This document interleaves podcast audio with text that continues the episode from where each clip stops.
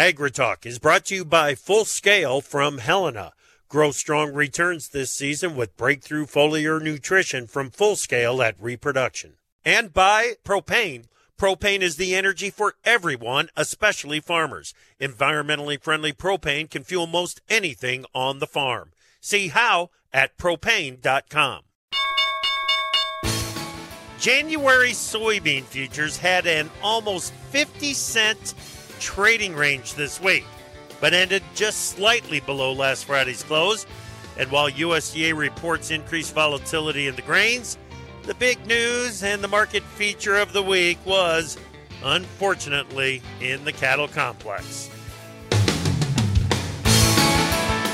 Live from the final news lap of the week via Farm Journal broadcast, this is AgriTalk.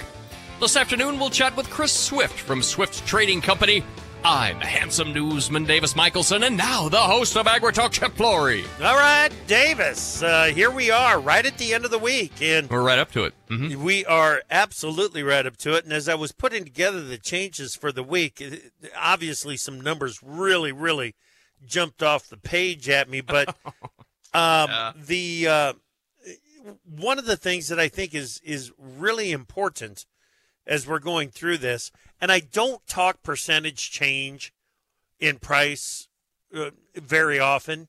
Okay. But there's a couple of times that I'm going to mention it as we go through the through the uh, the weekly changes today because I think it adds some important perspective.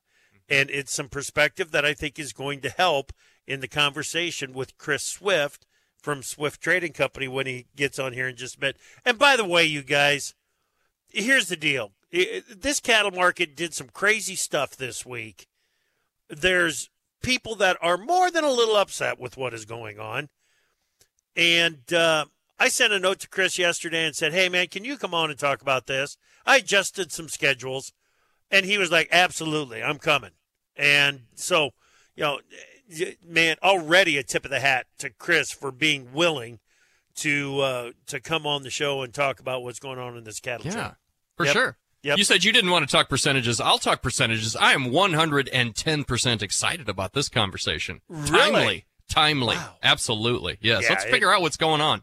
Yeah. Yeah. And uh, I don't know if everybody's really going to appreciate what uh, what I think is going on in the cattle market or what has happened, but uh, sometimes a little. Uh, Maybe I'm right. Maybe I'm wrong. We'll find out what Chris thinks. Wow, that's we'll quite the setup. it, it's it, it's it's uh, you know I always talk about this in the cattle trade, and I think about it more in the cash market, and it hasn't happened for a long time. Okay, mm-hmm. it, this has not happened for a long time, but when the cattle market starts going up, it used to be the guys would just kind of sit back and wait and those cattle would keep getting bigger, and they'd back up the marketings, and then all of a sudden, once the truck started to roll, they didn't stop until they were more than current, and the cash market just would take a crap. Mm. Mm-hmm. Mm-hmm. So they'd shoot the cattlemen would shoot themselves in the foot with that kind of herd mentality on marketing. This time, I think that herd mentality was in the futures market. Okay. Interesting. Okay. And uh, uh, Chris and I will talk about that as we get onto it. Let's get That's to the awesome. news. What do you got? Man. Well, volatility in the wheat market expanded into midweek. Then front month soft winter wheat futures spent the final two days of the week inside of that Wednesday's trading range. Positioning ahead of Thursday's USDA reports influenced trade to midweek with a bigger than expected U.S. wheat carryover estimate encouraging selling into the end of the week. Front month SRW ended the week testing support at the short term uptrend from the October 31 low. The forecast for hard red winter wheat country is mostly dry for the next 10 days. Mm-hmm. But that should limit selling, but traders will be watching for headlines from the Black Sea to direct price action. December HRW wheat futures seven and one quarter cents lower 640. December SRW down five and a half, 575 and a quarter. December spring wheat closed at 730 and one half. That's down four cents today, Chip. Yeah, on the week, a bit of a mixed bag. December SRW futures up two and three quarter cents. December HRW down three and a half cents. And December spring wheat futures up nine and a half cents. Oh, looky there. Well, December corn futures saw the lowest prices today since July 28 of 2021. The contract did bounce off session lows, but still posted a low range close. Front month corn yesterday was driven lower by the increase in the 2023 corn crop estimate and an increase in estimated 23-24 carryover. Today's price pressure was driven by a technical breakdown after December corn closed below 470 yesterday. Price pressure was added this week by improved growing conditions in Argentina and by the lack of a cut to the Brazilian corn crop outlook from CONAB. Traders in the week ahead will be watching export demand and the weather forecast for Brazil's northern production areas. Here at home, December corn futures were 4 cents lower, 464. March corn down 3 and 3 quarter cents at 479. May corn futures closed at 488 and a half down three cents. Technical damage in the corns, Chip. Yeah, absolutely. And you know, the pendulum probably swung too far to the upside back in the middle of June As when we does. had the rally. Yep. It Yep. feels like the pendulum may be starting to swing a little bit too far to the downside. Only time will tell on that. December corn on the week down 13 and a quarter. March corn on the week down 13 and a quarter. Soybean futures spent most of the week trading above last Friday's close, but yesterday's sell-off triggered by the bigger than expected crop and carryover estimates turned prices to the downside. January beans today opened slightly higher, dropped to within a penny of yesterday's low, and then recovered to close above the opening range. This inside trading day suggests the market is entering a consolidation phase. Export demand news and the forecast for Brazil's northern production areas will drive price action on Sunday night. Today, the forecast calls for more hot and dry conditions. Mm-hmm. January beans were four cents higher, thirteen forty-seven and a half. March beans up three and a quarter, thirteen sixty and three quarters. May soybean futures closed at thirteen seventy-one and one half. That's up two cents today. Okay, on the week, January soybeans down four and a quarter. March soybeans down five and three quarters. December soybean oil was up 184 points. Dees meal was up seven dollars and thirty cents. So you got Wow. the products trading higher with Yep. beans lower. Now it sounds like meal had the had a great week, up seven dollars and thirty cents. Dees bean oil was up three point seven percent this week. Dees meal up one point seven percent. Well, front month cotton futures got comfortable below 80 cents this week. Chart watchers are looking for a test of support at the June 27 low of 77.01. December cotton today, however, 80 points higher, 77.32. Chip. Yeah, on the week still down two hundred and thirty points. Mm. Tough week for cotton. Aggressive long liquidation, a technical breakdown, and increased hedge pressure all drove live and feeder cattle futures sharply lower this week. Although feeder cattle did use today's lower corn prices to post a solid upside recovery. December fat cattle 17 and one half cents lower, 174, 17 and a half. The February contract actually gained 17 and a half cents to 174.65. January feeder futures up a buck 50, 226.42 and a half. Chip, how'd the cattle do on the week? Dees live cattle down nine dollars and ah. seventy cents. January feeders down thirteen dollars thirty two and a half cents. Wow. It sounds like a winner for the feed yards because of that ten dollar loss in cattle, thirteen dollar loss in feeders. On a percentage basis, Dees live cattle down five point three percent, and January feeder cattle down five point seven percent. Hmm. Well, and finally here, lean hog trade was wicked choppy this week with prices trading on both sides of 72.50 today. December hogs were 45 cents higher, 71.90. February hogs up 37 and one half today to close at 75.57 and one half, Chip. Yeah, and today's gain in Dees Live Hogs got us up 15, one five cents on the week. A 0.2% gain. Look at that. What hogs did when cattle were trading all over the place.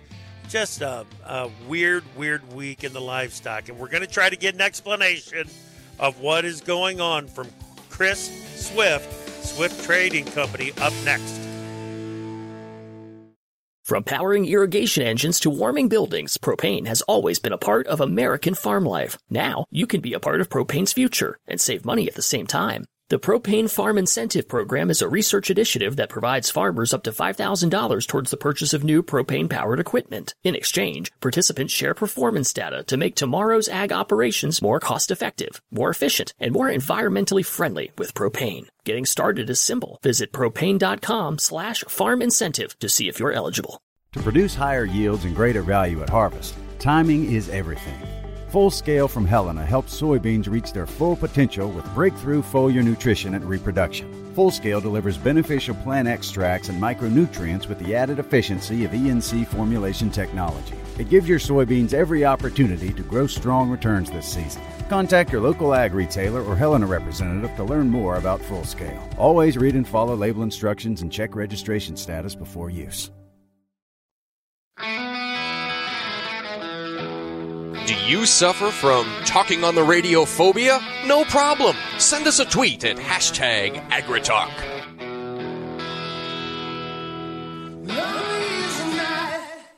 I don't know, dude.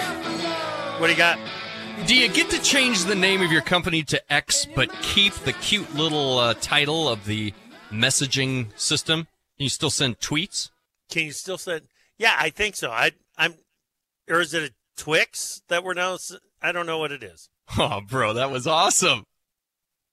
I, I- don't know what it, It is. might be a Twix. Send us a Twix. At pound sign We AgriTalk. Can we go back to calling it a pound sign now instead of a hashtag? Sure, sure. I don't care not? what the rest of the world is calling it. We're going to call it a Twix. A Twix. I love that. Yes. Stamp it. Stamp is it right side or left side? You know, I'll take the one in the middle. Okay. Excellent. Welcome back to AgriTalk. I'm Chip. That is Davis. Yes. Wild week in the cattle trade, and we are going to mm-hmm. have a conversation about what is going on and what it might mean for the future with Chris Swift from Swift Trading Company. He joins us right now. Chris, thank you so much for making time for us today, buddy. We appreciate it and welcome. Thank you, Chip. I appreciate it. It's always a pleasure to be on your show, sir. Good, good, good. I love to hear that. Okay, um, I I think I think it has been well documented and it is well understood the the fundamentals, the situation that took us to the highs that we we traded to in the cattle market. Heck, Chris, today I just realized I, I, w- I was watching Fox Business over over the lunch hour, and they had a report on beef prices, and they led with drought and a reduced cow herd. I was so impressed that they got to that point in their report. So you know, kudos to them. So that's all been well documented. But what I want to know is how the positioning of the markets and the market participants contributed to what happened in in the market this week. What's your take? So, Chip, beef production is a marathon. It's not a dash. Yep. And what we saw earlier this year and on into the summer was producers wanting to expand. They held back heifers. They bought cows, pregnant cows with a calf on their side. They did things that would lead you to believe that expansion was going to begin to take place in 23. When the fall of the year came, as you stated, weather became a very big issue. And while some areas had good feedstuffs, others did not. And we continue to work on this drought issue of water. But more than anything, the price alone began to turn some of these marathon runners into 100 yard dashers. And they saw opportunity to make significant amounts of money off of previously purchased cattle. Now we go into a little bit uh, harder weather time frame, and they put the decisions off for expansion into 24. So we saw an elevated placement in September. My belief is you will see an equal to or greater than placement in October. And then I'm not real sure November. We just don't have enough time under our belts yet to see what the volume of sales is going to be in November. But I don't think it's going to be stupendous. And then now we start 2024 at a lower reduced herd size. In all honesty, that might be bad, but it's nothing uncommon. We tend to liquidate to new lows. And when we expand, we never expand back to previous highs. Mm-hmm. It's a trend that began in 1978 and is yet to be broken. Yep. In the same manner, same time frame, we continue to increase beef production that does the same thing. During expansion, beef production swells, but when liquidation, uh, excuse me, other way around, when expansion comes in, we see beef production go down, but yet it doesn't go down to big levels because the carcass weights continue. Right. During expansion times, they really blow up. Excuse me, during liquidation times, they really blow up because not only are they bigger, but we got more numbers to contend with. Yeah. Yeah. So the these calves for the big September October placements, uh, where'd they come from? all over the place. They came from from Mexico. We're under the impression that quite a few of them were shipped in from Mexico, but they came from all over the United States. The southeast here pushed cattle in there.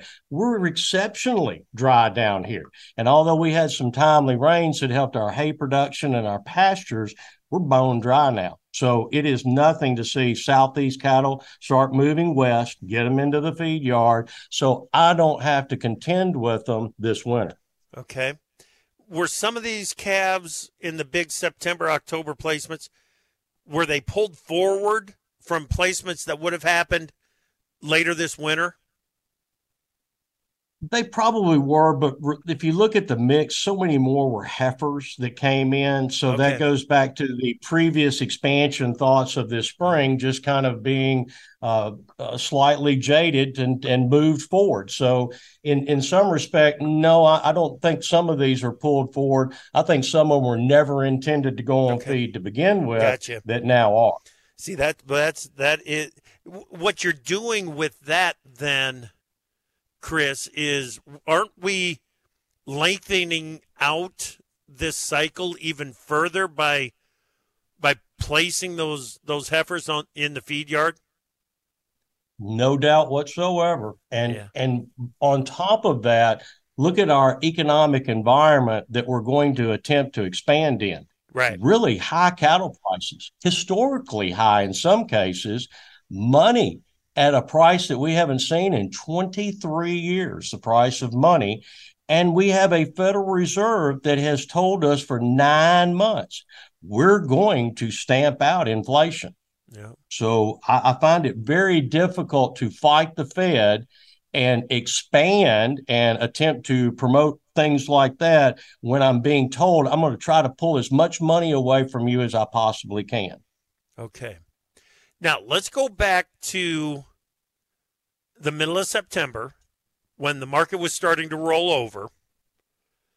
What what was the positioning of the market participants at that time, and how is that contributing to the price setback that we've got going now?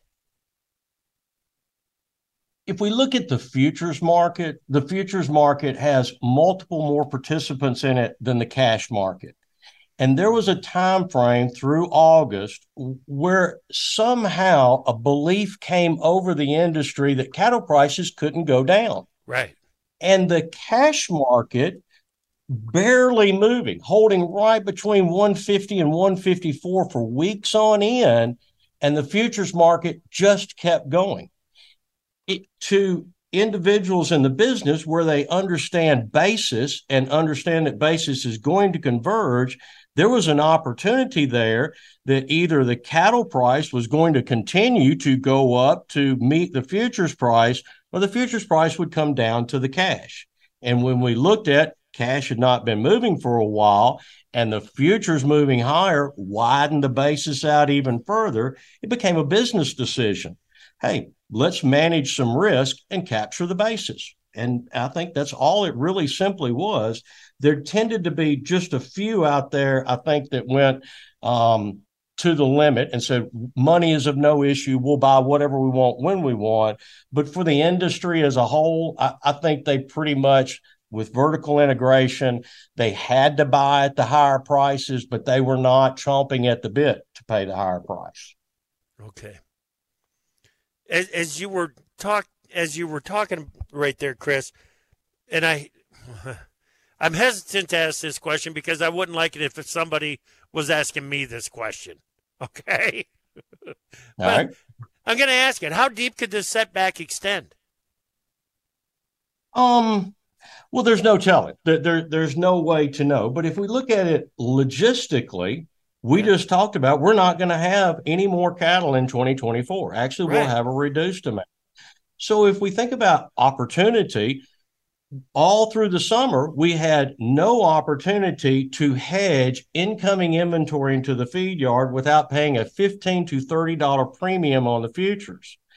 Today, we can now buy feeder cattle futures 10 to $15 under the index. So it's just created an opportunity for a different sector and and where the sector before beneficiary was the backgrounder he could market feeder yeah. cattle at higher prices in the future all he wanted to but the cattle feeder was at a horrible disadvantage.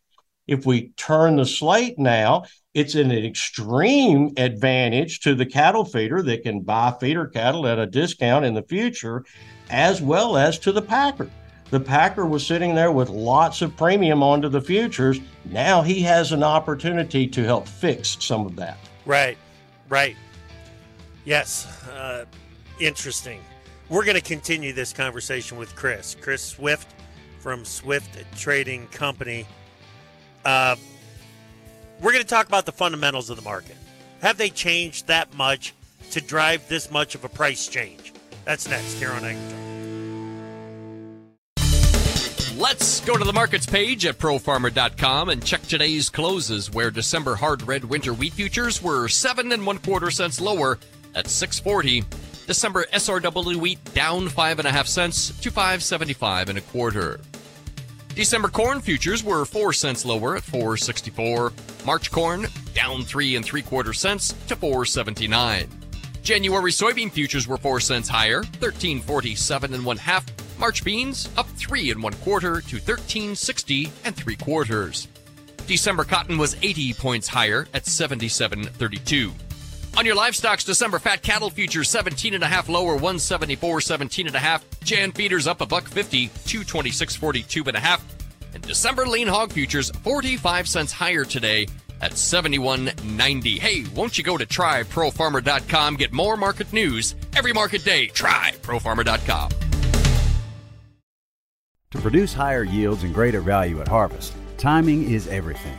Full Scale from Helena helps soybeans reach their full potential with breakthrough foliar nutrition and reproduction. Full Scale delivers beneficial plant extracts and micronutrients with the added efficiency of ENC formulation technology. It gives your soybeans every opportunity to grow strong returns this season. Contact your local ag retailer or Helena representative to learn more about Full Scale. Always read and follow label instructions and check registration status before use.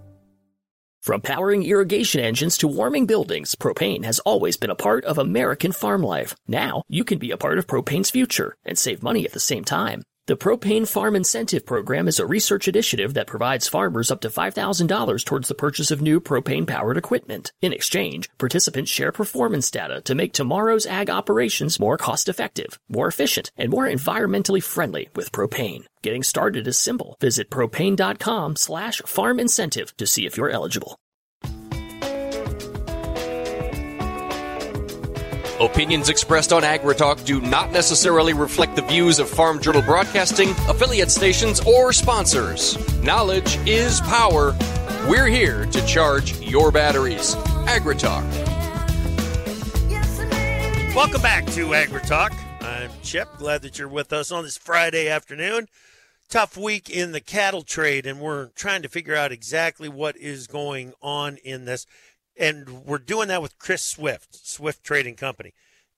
Uh, Chris, I've seen some casual observers of the cattle market say, well, it's this surge in feeder cattle supplies that are starting to hammer the market. Um, I've seen others say, well, beef demand has just gone to, eh, you know, it's just fallen apart on us. Well, I, I don't see that in the box beef trade. It's been under some pressure, back under 300 bucks this morning. But I wouldn't call that falling apart. Uh, the, the, fundamentals of, of the cattle market. Do you see any changes that triggered this? No, not really. I, I think it, that when we began to see the October placements heavier, uh, that kind of spooked some people. And then we noticed that the volume of sales for stockers and feeders throughout October were elevated year over year. And so that kind of led us to have that mindset that October was going to have a relatively heavy placement as well. But no, I, I think it's just a, a unfortunate change of the cycle where we believed we were going to get to expand and prices would be higher. Uh, the futures market put on significant premiums and then when we just weren't able to fulfill that in the cash market, we saw those premiums come off. And then, as markets generally do, they go further than what we could ever imagine. Mm-hmm. And that may be a part of this. Again, remember, cattle participants are the only ones that can move cattle it is a they move as a collectivity of all of the different participants and what they can produce and or what they are under contract to produce. They're the only ones that can actually influence the cattle market. The mm-hmm. future side of it can give you ideas of what may be going to come down the road or give you opportunities to participate in that but in my opinion, the futures market does not change anything in the cattle market. Right. It should not shift any producer's mindset nor business decisions based upon a couple of days price fluctuation.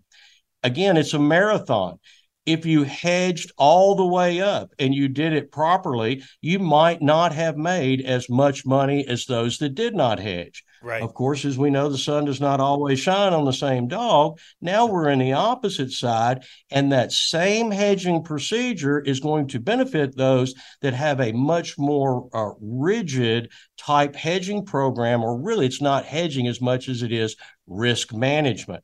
On the way up, I probably paid too much. I assumed more risk than I should.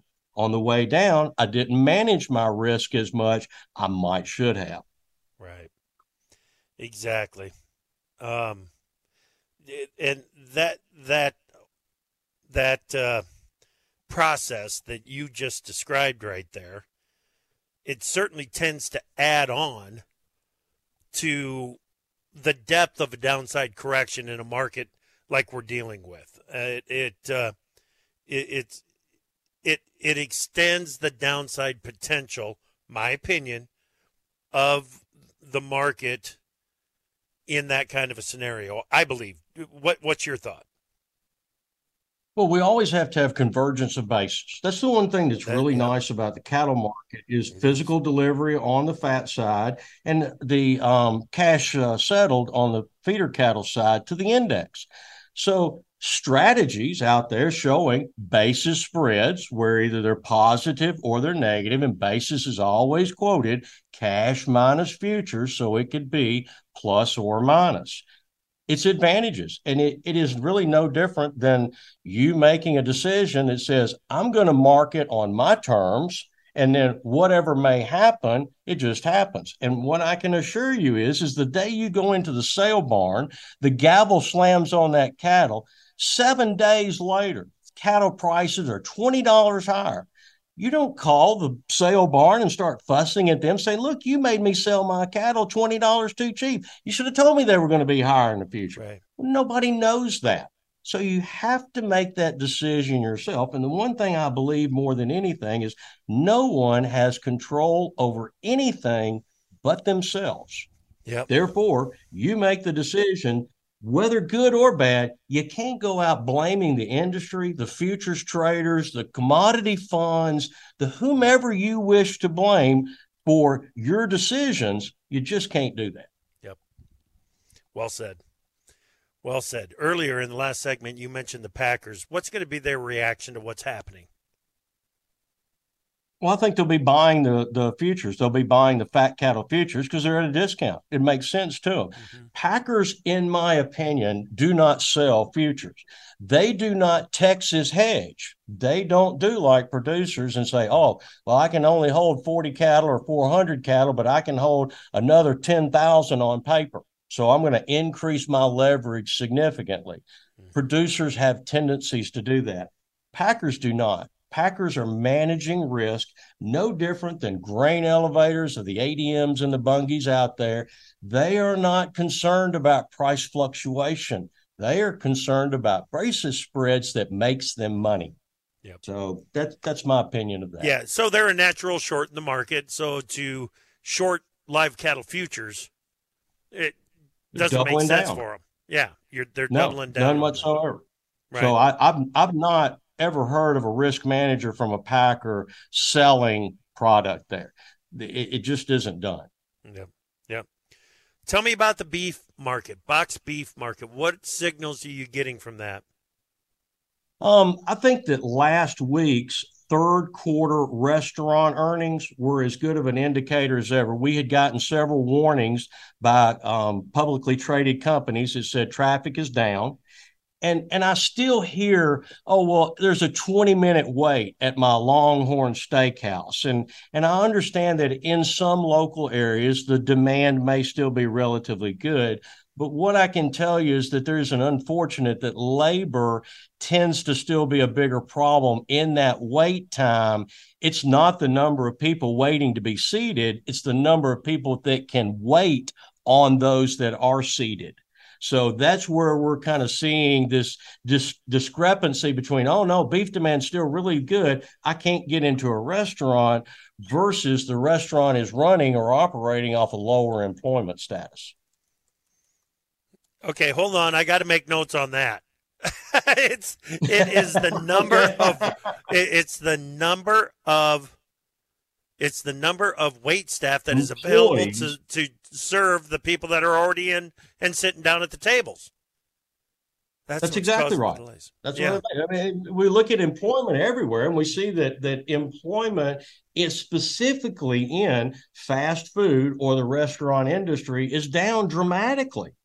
So it makes perfect sense that there is that. And again, we see some loss of patronage to that as well. We have lower uh, uh, traffic, restaurant traffic. We have increased menu prices. That was one of the way that Cracker Barrel got away with a higher earnings. They increased their menu prices and had a tiny break on eggs and pork bellies, probably their two main commodities that they serve. Remember back in the spring of the year, egg prices were just shooting straight up. Pork bellies as well. So both of those markets have come down a little bit, and uh, coupled with an increase in re- in menu prices, they were able to show a profit. But they did say that foot traffic was lower. I'll be darned. Okay. Yeah, this the potential for a recession and the consumer. Chris Davis and I have been talking about it. I, I mean, probably three months. You got to you got for for many to understand exactly what is going on.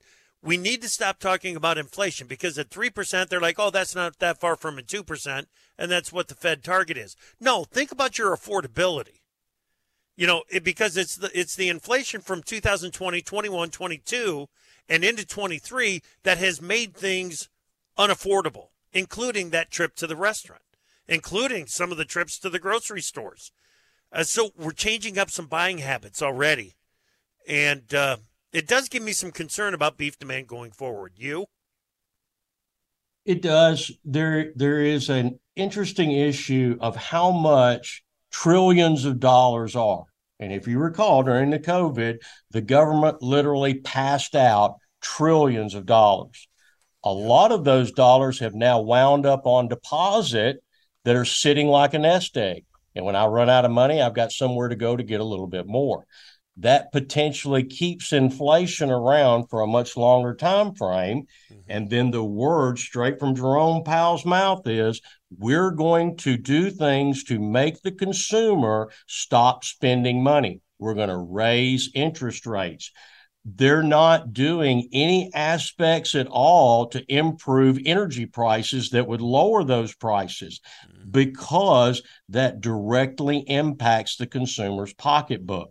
So, as consumers and as you and I businessmen trying to make a living out there and wanting the consumer to spend, the federal government is doing things that causes them not to. Yep. So that battle between is going to last for a long time because they gave us trillions of dollars that we've now stuck away. That every time that things get d- a little tough, I got a resource to come to. Yep. So I believe that it it keeps inflation stagnant for a very much longer period of time.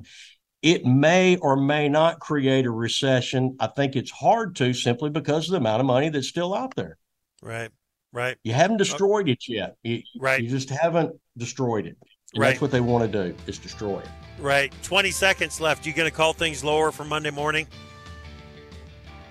Probably not. I think that uh, if I was going to do anything, I would be looking real hard at what my basis spread is, what I need to come in and be prepared for this spring. And it looks like feeder cattle and fat cattle are cheapest on the board. That's where I want to buy my product. Is the cheapest place around.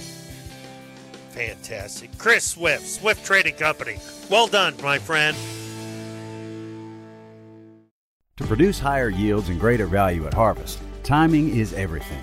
Full Scale from Helena helps soybeans reach their full potential with breakthrough foliar nutrition and reproduction. Full Scale delivers beneficial plant extracts and micronutrients with the added efficiency of ENC formulation technology. It gives your soybeans every opportunity to grow strong returns this season. Contact your local ag retailer or Helena representative to learn more about Full Scale. Always read and follow label instructions and check registration status before use. From powering irrigation engines to warming buildings, propane has always been a part of American farm life. Now, you can be a part of propane's future and save money at the same time. The Propane Farm Incentive Program is a research initiative that provides farmers up to $5,000 towards the purchase of new propane powered equipment. In exchange, participants share performance data to make tomorrow's ag operations more cost effective, more efficient, and more environmentally friendly with propane. Getting started is simple. Visit propane.com slash farm incentive to see if you're eligible. The chickens have come home to roost. Find out whose fence they're perched on today on AgriTalk. Welcome back to AgriTalk, everybody, on your Friday afternoon. We are so glad to have you along with us. Chip Flory is here as well. It's been a big week for you, brother. Oh yeah, a lot of coming and going.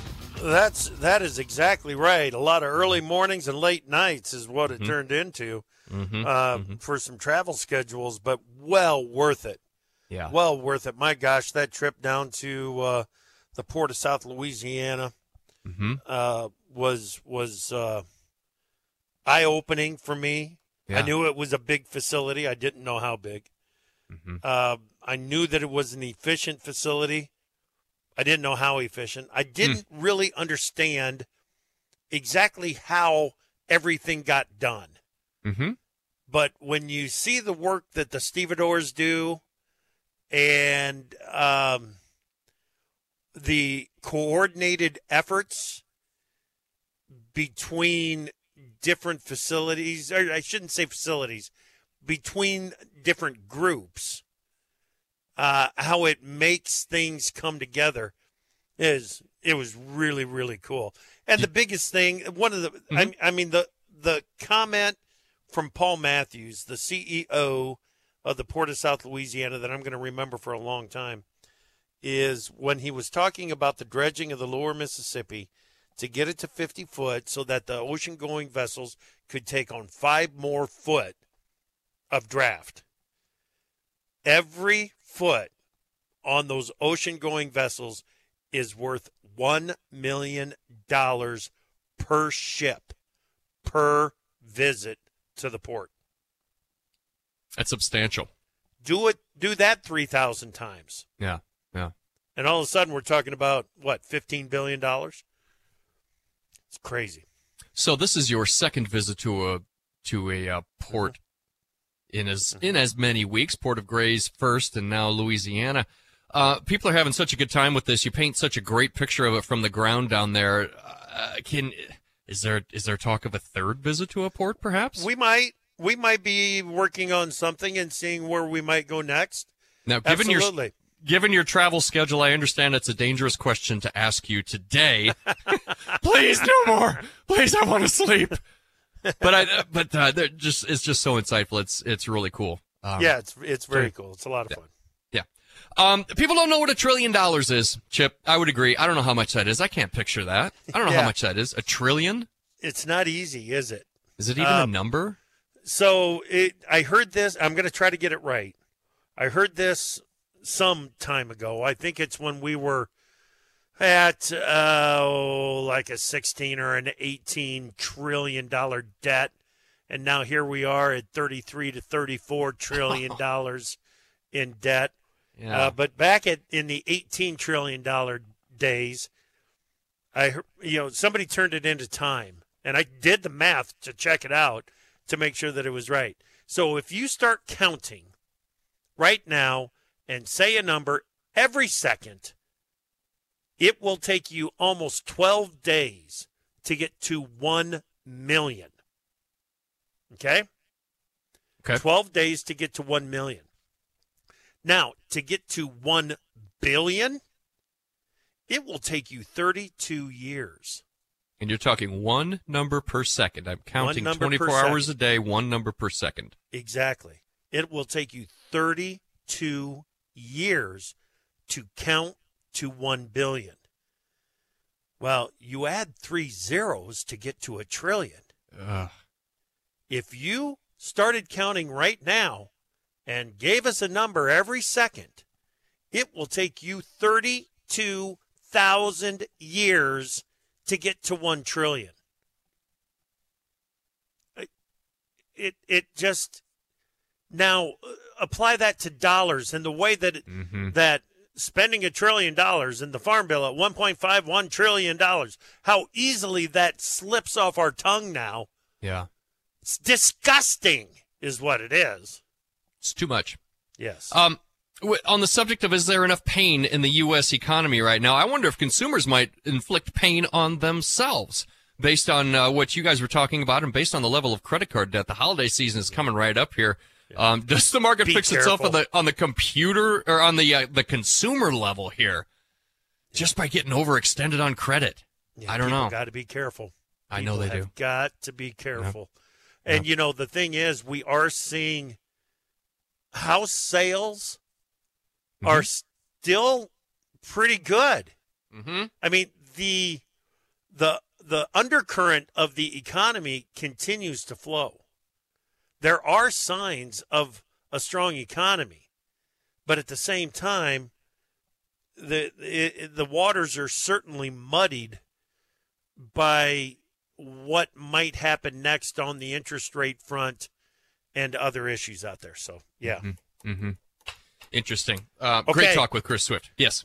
Yeah, we had a we, we had a call earlier today Oh. and uh, the call was, geez, uh, Pro Farmer missed the national average corn yield by three bushel, or is close to it. What changed? Did you change your methodology? Well, thank you for your vote of confidence in uh, what we've done in the past. But no, no, we didn't change methodology. Of course we didn't. We won't. Uh, what we have done worked that 172 number that we put out there compared to the 174.9 that USDA gave us yesterday uh, was made the third week of August. And it was a, a snapshot. And you know what the talk has been for the last Yeah. three weeks, four weeks. Everybody's surprised. Where did all this corn come from? Where did we might have to make some adjustments in the future for where did all this corn come from? But uh, no, we didn't make any adjustments to our methodology or anything. I wonder Uh, if the so- listener would be happier if we put in a little fudge factor. well, in the crop you know, and here's the thing. Here's the thing. What he, what what Gotcha failed to to mention Mhm. was that we only missed the bean number by two tenths of a bushel. Oh, left that off. Yeah. Forgot Yeah, about left that part off. National Weather Service, 6 to 10 day outlook, November 16th through the 20th. Above normal temperatures over almost the entire country. Yep. And Everybody. the bullseye for above normal southern Minnesota, eastern South Dakota, eastern Nebraska, western Iowa. Above normal precipitation expected south of the Nebraska Iowa Illinois line, near normal expected north of that. Hey, thank you so much for listening today. You got to come back on Monday morning. Going to have a conversation with Chuck Grassley and Machinery Pete. And Monday afternoon, fresh off of the win at BYU. Oh, no, not that Matt Campbell. Matt Campbell, StoneX.